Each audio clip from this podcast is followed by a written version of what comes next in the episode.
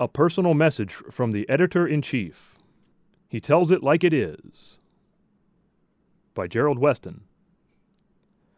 Read by William Williams. It is with great sadness that we announce the death of Dr. Roderick C. Meredith, editor in chief of Tomorrow's World and presiding evangelist of the Living Church of God. He had been suffering from cancer and died peacefully on May 18, 2017. He would have been 87 years old in June. A large funeral followed, filling a high school auditorium with acquaintances from Australia, Belgium, Canada, and from across the United States. The service began with an 18 minute video comprised of sincere tributes from Living Church of God ministers from around the world. Two of his four sons spoke of his faith, perseverance, and unwavering commitment to the truth of God and the work of preaching the gospel to the world. Mr. Richard Ames, Tomorrow's World telecast presenter and Dr. Meredith's own brother in law, recounted personal reflections and reminded us of our hope the resurrection from the dead. The service finished with one of Dr. Meredith's favorite songs. I'll Walk with God comes from the movie The Student Prince and was dubbed by the powerful tenor voice of Mario Lanza. In the movie, the song is heard when Karl Franz sings over the coffin of his grandfather, while the understanding of his new role as king is sinking in. As with the fictional Karl Franz, the very real Roderick Meredith was humbled by high office and deeply understood how much he needed to walk with God. I could not help but be personally affected as I listened and looked at his coffin on the stage. Dr. Meredith's death was not unexpected.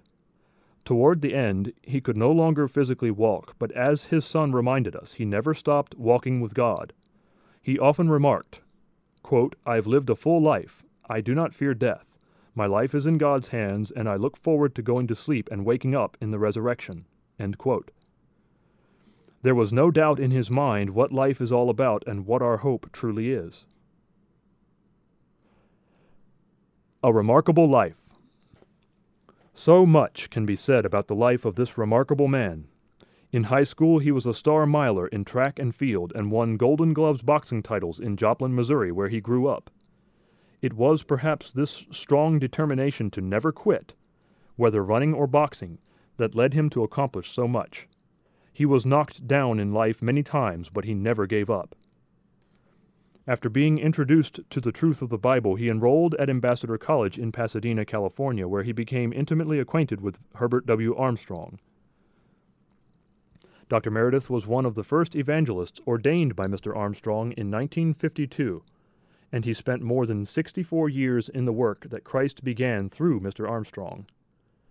He is well known for teaching freshman Bible, the Gospels and Acts, and the Epistles of Paul at Ambassador College, and at various times he was deputy chancellor of all three Ambassador College campuses Pasadena, California, Big Sandy, Texas, and Bricketwood, England. He also served as director of church administration of the Worldwide Church of God for many years and pastored a number of congregations. Following the death of Mr. Herbert Armstrong, the next leader of the Worldwide Church of God sidelined Dr. Meredith and several other faithful men and took that church in a radically different direction, abandoning biblical truths in order to please the world. Dr. Meredith was finally forced out because he refused to go along with the apostasy. He had a choice Either he could retire or he could revive the work that God had started through Mr. Armstrong. He chose the latter, and at age 62 he began the Global Church of God in 1993, later to be known as the Living Church of God, in an effort to restore original Christianity. Others soon joined him as it became clearer that the worldwide Church of God was sliding ever deeper into apostate Christianity. Even after the partial paralysis of a stroke in 2008, Dr. Meredith pushed himself to continue to preach the gospel of the kingdom of God to the world and to shepherd the flock. His greatest wish was for the work in which he labored for so long to go forward in unity and power under Jesus Christ. Until February of this year, he was active in the work, coming to the office each day, holding meetings, and writing letters and articles. His legacy lives on in the Living Church of God, where he oversaw the raising up of more than 350 congregations in 55 countries worldwide. Demonstrating the extent of his influence, tributes have come in from around the world. Germany, France, the United Kingdom, the Irish Republic, Australia, the Philippines, Papua New Guinea, the Democratic Republic of the Congo, Togo, South Africa, Mauritius, Haiti, St. Lucia, Guadeloupe, Guyana, as well as many from all over the United States and Canada. And this is only a short list. A passion for preaching the truth. One statement I heard many times about Dr. Meredith was, quote, he tells it like it is, end quote. How often I have chuckled inside when I have recalled the comment I heard from a young person attending one of our live Tomorrow's World presentations who said to me, quote, I really love the old guy. He tells it like it is. Dr. Meredith made an impression on this young man and others like him, even if they did not remember his name. They recognized the intensity, the sincerity, and the truthfulness with which he spoke as the main presenter on Tomorrow's World. We are often asked what we believe, and Dr. Meredith summed it up in his booklet, Restoring Original Christianity.